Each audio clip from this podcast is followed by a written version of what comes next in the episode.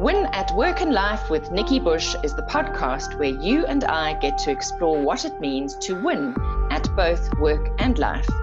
Today, you get to choose how to create a life of meaning and self expression that includes both your work and life outside the office with your family. Please send through your comments, questions, and topic suggestions to info at nikkibush.com. And don't forget to share Win at Work and Life with your friends and colleagues to empower them to win at work and life too. In today's podcast, I have a very special guest, Colin Hall, a friend and a colleague, and somebody who is a seasoned business leader who has spent 60 years leading large teams of people in the South African corporate environment. He was a main board director of the beer division at SAB and CEO and chairman of Wooltru. And he spent the past 25 years with his son Steve Hall heading up Learning to Lead. So, Colin, as I know him, is a leader of people. He's a leader and a motivator. And Colin, I really want to welcome you to Win at Work and Life to my podcast. This is a really special interview because you've got so much wisdom and experience. And I think that your perspectives over this COVID 19 time are going to be really valuable. You and I have had conversations about the fact that this might be a point in corporate history where we get to rewrite the human resources playbook. So, over to you to share some of your insights. Well, well, HR, as it's now known, human resources, wasn't always HR. Before that, it was called personnel. And when I first started work, it was called staff or recruitment. And all that you did was you got an approval by the Chamber of Mines to work because you were healthy and you got a number. And it's evolved from there. So then it became staff, then it became personnel, and then it's HR or human resources, and some people call it human capital. but you know, the honest truth, I've backed that all the way through my corporate life, and it hasn't worked. It hasn't worked because what we have missed is that the key to successful work and to successful life and to successful home isn't skills, it isn't experience, it isn't key result areas. It isn't performance appraisals, it's energy. Energy. and that word wakes me up in the morning and sends me to sleep at night because it's an absolute special word. Energy is like a battery. Let's just use that metaphor because I think that's quite simple. When your battery is fully charged, your car can take you anywhere you like when your battery's flat, you can't get it out of the garage. and what we've missed in the work situation is three fundamentals.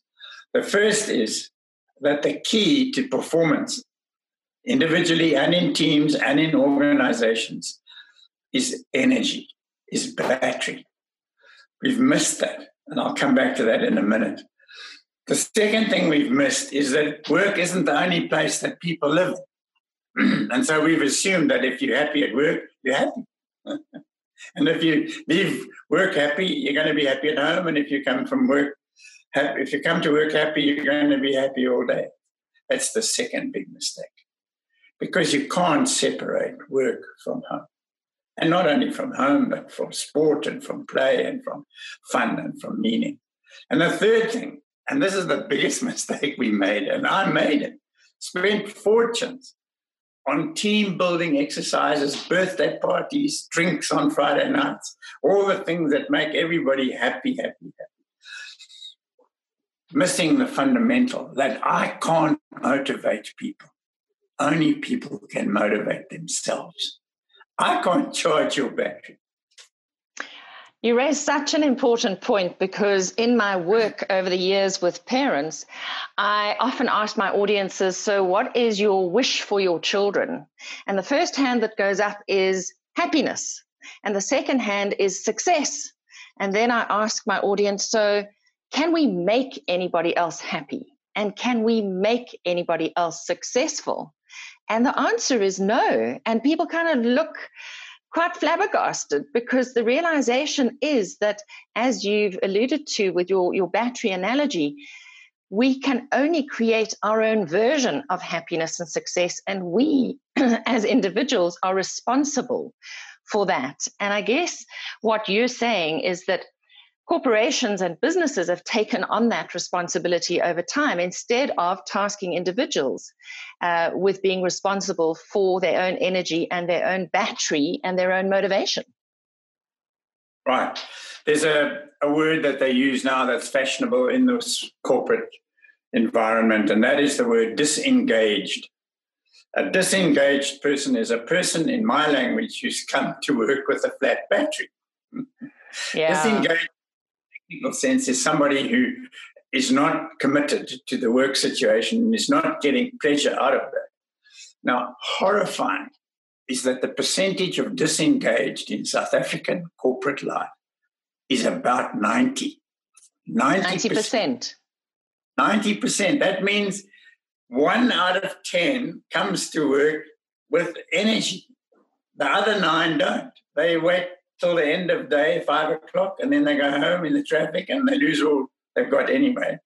And worse than that, of that 90% that are disengaged, that are not bringing positive energy to work, 40% bring negative energy to work.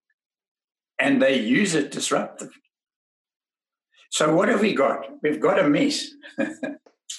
I'm always fascinated watching the people coming back from holiday on sort of early January, first Monday of January or the second Monday of January, and everybody thinks they're excited to be back at work. Unfortunately, that's not true. So we're making bad mistakes and we're going to have to put them right. Because if we're going to go into a new world that COVID is going to cause, the most important thing is to go to that new world with charged batteries. Flat batteries are not going to get you there. In fact, you won't even make it to work because you won't make it through the traffic or you'll have an accident. So, my concern always is the difference between flat batteries and fully charged batteries.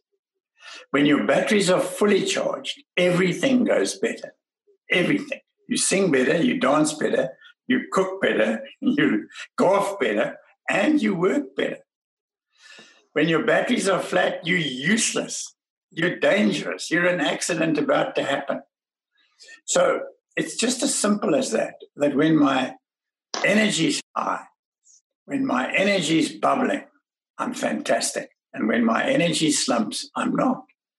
So one of the reasons that we need to understand why, why, why, why is that so?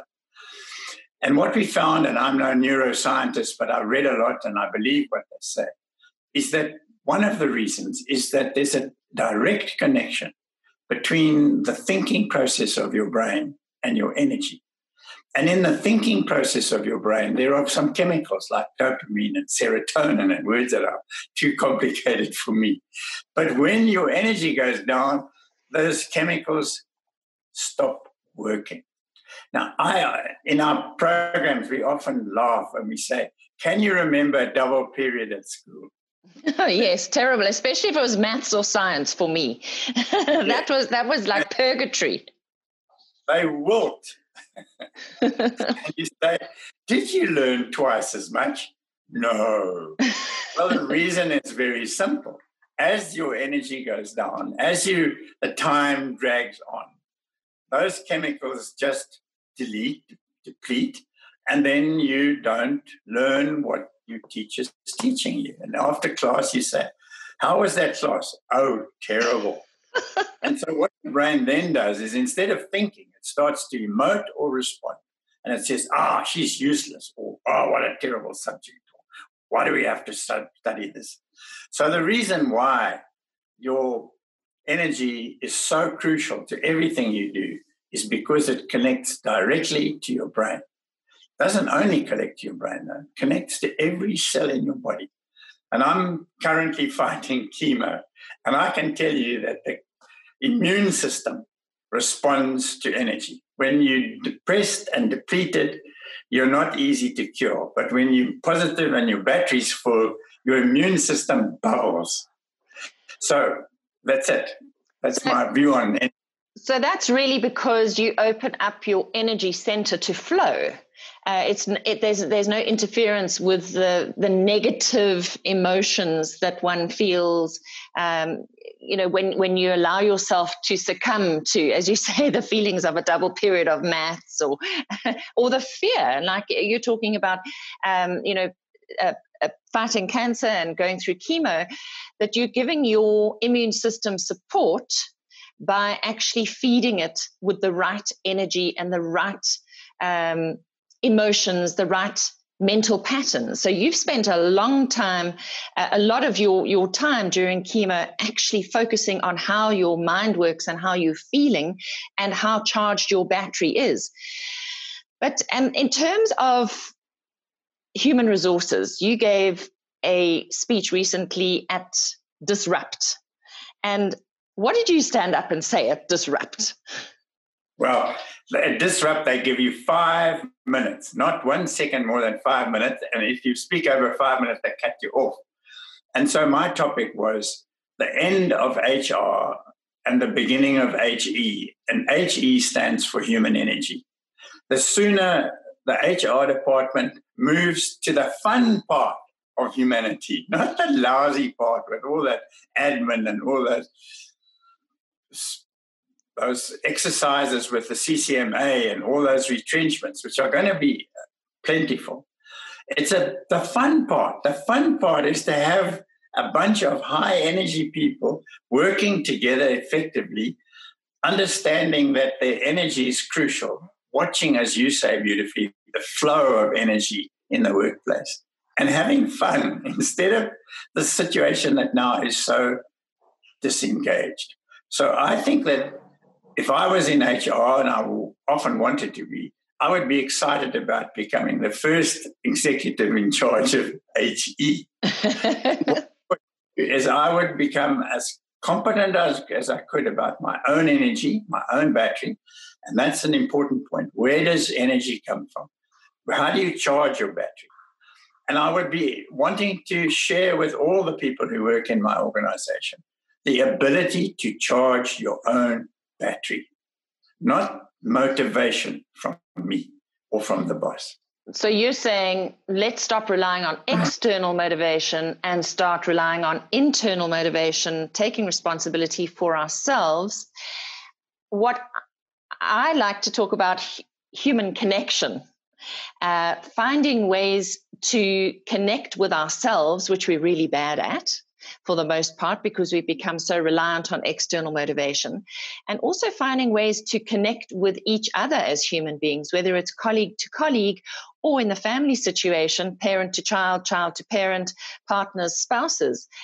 The historical way that um, contracts have been put together, that human resource policies and practices have been designed, has been around the profit of, of the corporation.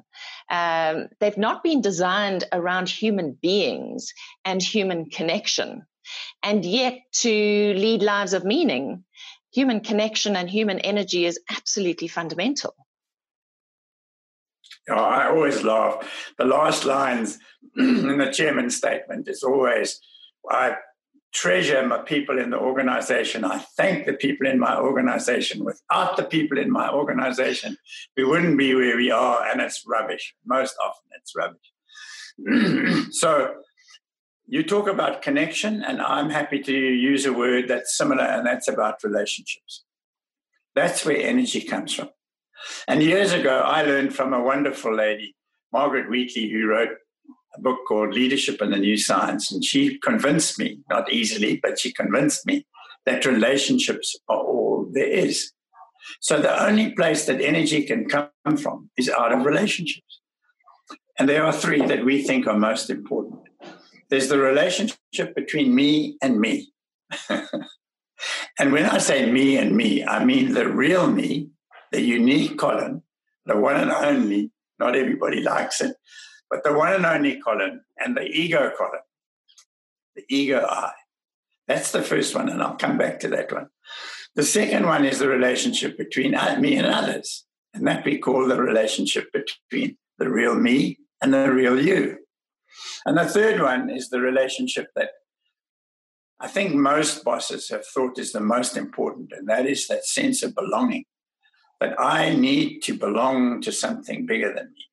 So that's the real me and the real us.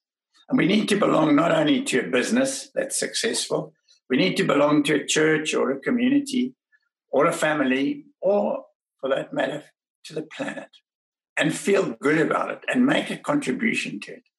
So that's where energy comes from. We, it comes from those three relationships. And it's actually quite easy when you begin to understand where it comes from and how to change it. Should we spend a minute on that? Yes, absolutely. Let's look at some of the practical ways on how we can actually change that. Well, let's start with the me and me. Let's start with the real me and the ego I. All of us have an ego, and the ego does all sorts of funny things in a day. It acts.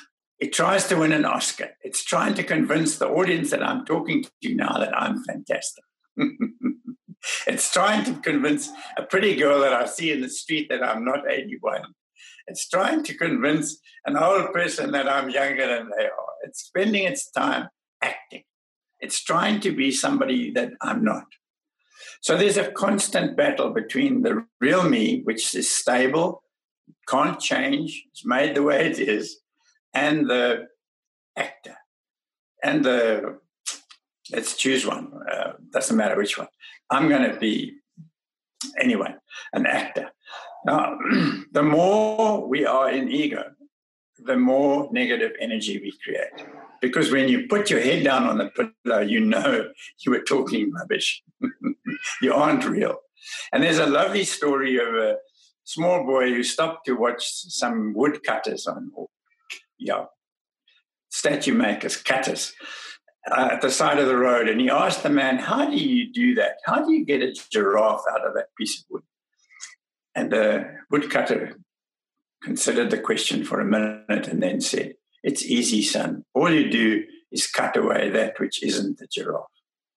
Now think mm. about that. Mm. Cutting away that which isn't the giraffe is the secret of finding the joy and the energy of the giraffe. So we have simple tech tactics for how do you spend time, little bits of time, saying, I want to do more of what I love, what gives me energy, and less of what I don't. I want to cut some of these things out because they don't work for me. They are ego things. So we come back to that perhaps, but the magic of it is that the more you become real, the more you enjoy being the unique person that you are, and the more you can cut away the ego, the more energy flows. Now move to the second relationship, the relationship between the real me and the real you.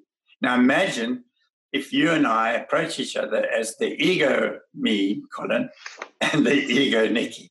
Where on earth are we going to end up? In a mess, right? Because I'm going to be acting one game and you're going to be acting another game.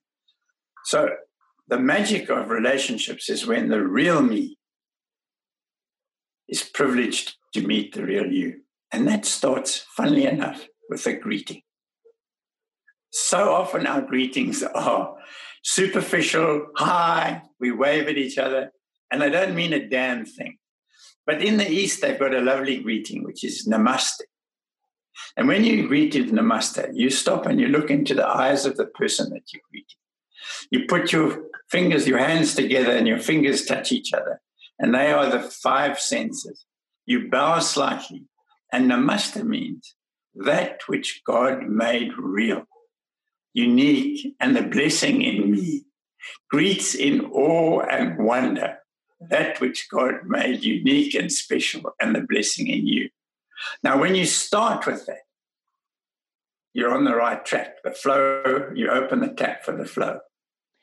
Colin, at the moment with COVID 19 and everybody working remotely from home for the first time with no dress rehearsal which is a scary thing to happen you know companies who who make decisions ahead of time to send uh, you know to to shut down uh, head offices and send their employees to work from home usually do this with like a three to six month dress rehearsal to iron out all the crinkles and the wrinkles And people are, are really working from home under duress, under less than ideal and perfect conditions. And I've just written a, a white paper called Keep Your Business Running and how to mitigate the biggest risk in your business right now, which is your people who are actually fairly freaked out and, and very stressed, working under duress. And in, in, in what I've written, I'm talking about the fact that we need to connect with people as human beings and actually ask the question of our employees and team members how are you doing? But really being interested in how are you doing? How are you making it work? And for each person in the team it's going to be something very different because of the makeup of each home, each family, how many children, how old are they, what are your working conditions like? Uh, you know, are we actually interested in people's working conditions? Do they have a, a door that closes or are they in an open plan situation? How can we be realistic of our expectations of people and how their batteries are running if we don't actually take the time to get to know who's in our team, to work on those relationships that you've been speaking about, to work on the points of connection that I speak about. And how do we how do we journey with each other over this disconnected time? We did it pretty badly beforehand anyway. Now we are more disconnected than ever. And and how do we use work as a form of self expression? You were talking about chipping away that which is not the giraffe. I like to say if if you can see work as a form of self expression and see your home life, whether you're a dad, a mum, a partner, spouse, as another form of self expression, it's all about the one being. It's mm. expressing who you are, not just what you do. And that's truly important when we're talking about your energy and your battery and everything that you've been alluding to. So, how are you doing? Do you think that's an important question right now? No, I think it's the most critical question because if if COVID hadn't come, the corporate world, the work world was heading for a collapse, right? There's no doubt about that. We're doing it wrong, so it's inevitably there's a an end result that's not going to be satisfactory. COVID has changed it radically and fast. So, if you ask me what the battery's like around the world, I would say lower than they've ever been. And people don't know how to charge them. They don't even know that they're to charge properly. So when they go home and, and you you face the fact that you're going to be at home all, all day with your wife and with your children, and they're going to be pestering you, and so on and so forth. It's going to take a lot of adjustment on people's part to recover the ability to charge their batteries using the relationships that are around them differently. I mean, you're not going to an open plan office at Eskom and chatting, and you're not going to get into a car and drive in the traffic. You're going to sit at home from the morning to the evening. And I don't know, you'll sit with your children too, probably. So it's urgent. It's absolutely urgent that people realize two things. The one is that when your energy is high, however you express that, you're going to do better. You're going to survive better. You're going to think better. You're going to be a better father. You're going to be a better worker. And the second thing is only you can charge that battery. So the more we can help people to understand how to charge a battery, the better. Because okay. they're going to need. So, what are your hints and tips for people at this time for charging their batteries? Phone me. well, we can talk about that. So, what resources do you have when you when you're working with companies? Because you've been doing this work anyway. You're going to continue to do this during covid post covid because this is this is how you find meaning in your life in your work working with people has always been your skill uh, and and how you have created meaning for yourself so um, what are the basic principles that that uh, you've been using with companies that you are continuing to use now and that you use with yourself because i think that they've they're the same thing Sure. What are the principles? Very simply, it's how we choose to behave towards one another and towards ourselves and towards the planet. Now, that sounds simple, but it actually isn't. And the reason it isn't is because people behave according to the way they see things, right? And the way that most people see things is a negative, creates a negative energy. So let me give you one example. If you see the world as being competitive, that it's the survival of the fittest, right? How do you behave towards other people? to win, of course. Power. We're talking power, are we not? Yeah. Well, if you see it that it's a survival problem, then you make sure you survive. And you can do that by being racist. You can do that by being anti women. You can do that by saying older people are better than younger people. You can do that by saying whatever you want to say. But that's ego stuff. If your picture, on the other hand, says every person in this world is unique, namaste, then you move towards those people differently. You want to know what they can do. And Nikki, you and I have done it. What can you do that I can't do? And what can I do that you can't do? And what can we do together? Mm. Right? Mm. There's another classic picture that makes people behave in a silly way. And that is that there's only one version of the truth, and I've got it. So if that's my picture, believe me, Nikki, you're never going to be cleverer than me. Because I'm older than you, because I'm a man and you're a woman, and, and, and, and, and. So what do we do in our behavior? We move apart instead of together. We don't move towards children because children are stupid by comparison with us. There's another one that's classic, and that is that the, the world, that only things that are measurable, that are tangible, have value. So what do we do? We fill our houses with things we don't need. Mm, with stuff. and we brag, yeah, we brag to the world and we make ourselves victims of the capitalist system.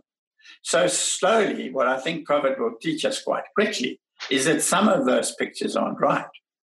That it doesn't help to say, I'm better than you, because COVID won't take any fuss with that. It'll say, you, I'll choose you, I choose. So behavior is determined by the way people have, by the way they see one another. And I think that's changing. I mean, the, hopefully permanently. In my neighborhood here in Newlands, there's an there are neighbors who meet each other that have never spoken to each other.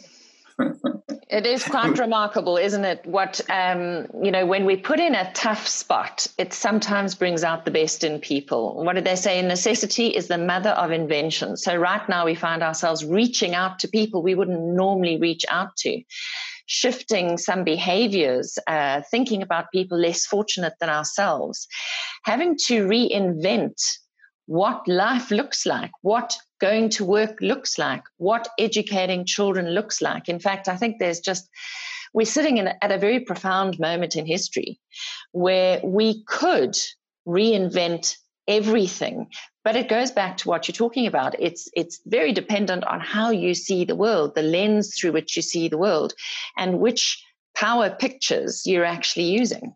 So we found over 25 years that there were six pictures. We call them red pictures that determine red behavior. And red behavior is behavior that creates negative energy. So I'm right and you're wrong. I'm better than you. You don't matter to me. You're unfriendly. I've got more, a bigger car than you've got, that kind of stuff. The opposite of those pictures, and some people have got them too, are the blue pictures. And the blue picture says there might be another version of the truth. Let me listen. So the second thing after greeting is listening. And we're the world's worst listeners, mm. most of us. Another picture is that, that the world is disconnected, that other people don't matter to me. Well, we're learning that fast now in a funny way because we're being disconnected forcibly, but we don't want to be disconnected forcibly. So we greet a neighbor over the fence that we haven't spoken to in 16 years. Insane. so we've got six red pictures and six blue pictures. And when people have learned that there's another alternative way, then they've got choice. And when humans have got choice, then they're going to be able to say, which will charge my battery and which one. Now, I just have a vivid picture because I know you do a lot of talking on this subject, but I see so many examples where dad gets home and says to the son, How was school today? Mm. What's up? Fine. What did you learn at school today? Nothing. That's the end of the conversation because it can't go any further because the son doesn't want to talk to a low battery dad, and the low battery dad hasn't got patience to listen to the son or the daughter. So it's a behavior pattern which has been mo- created mostly in the capitalist world, which says that I've got to look after myself versus you, against you. Mm. So I use power against you, right? Instead of with you. mm, mm. And we, it's such a, a default setting of ours to need to win. Yes. Win what? what do you need to win?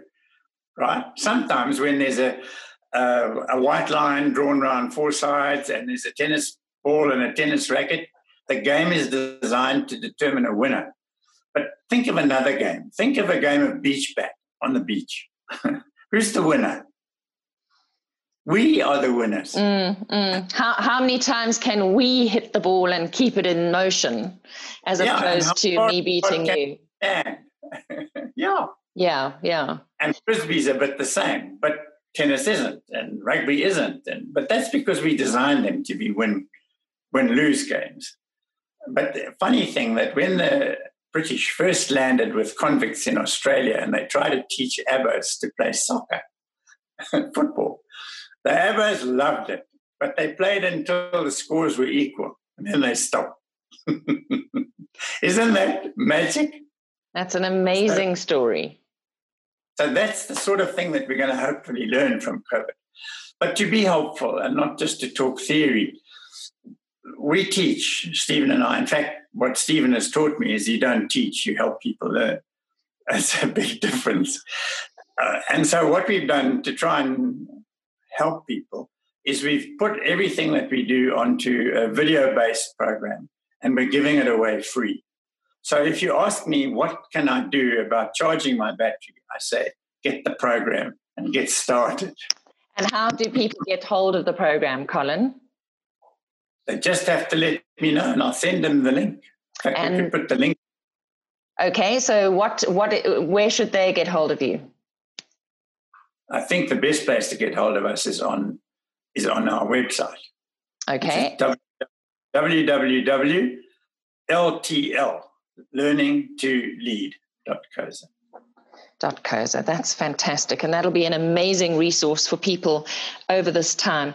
Colin, I'd really like to thank you for your time this morning and uh, for inspiring us um, in how to be curious really about where we get our energy from and to take responsibility for our own battery by listening to ourselves, by listening to others, by being curious about how we could maybe see life differently to make life work together as opposed to me versus you and who's going to win this game. And you've given us some interesting pictures, and I know that we could do an entire show just about your six pictures because they are absolutely fascinating. And people should really know about the six red pictures and the six blue pictures. But I loved how you ended, um, you know, the, that you say that you and Steve are not teaching people, you're helping people to learn for themselves. And it is about embracing the lessons that we learn along the way and owning those lessons. And I think that COVID 19 is not just about disrupting the world, it is about personal disruption. And it's about hopefully rewriting that human resources playbook and changing it to human energy versus HR. I think that's a really beautiful way to put it because there's so much feeling and energy in that. So, Carl, well, thanks again for being on Win at Work and Life with Nikki Bush. And I would just like to remind our listeners to share this podcast with as many people as possible, to share Colin's learnings and his insights, to help more people to be empowered to win at both work and life.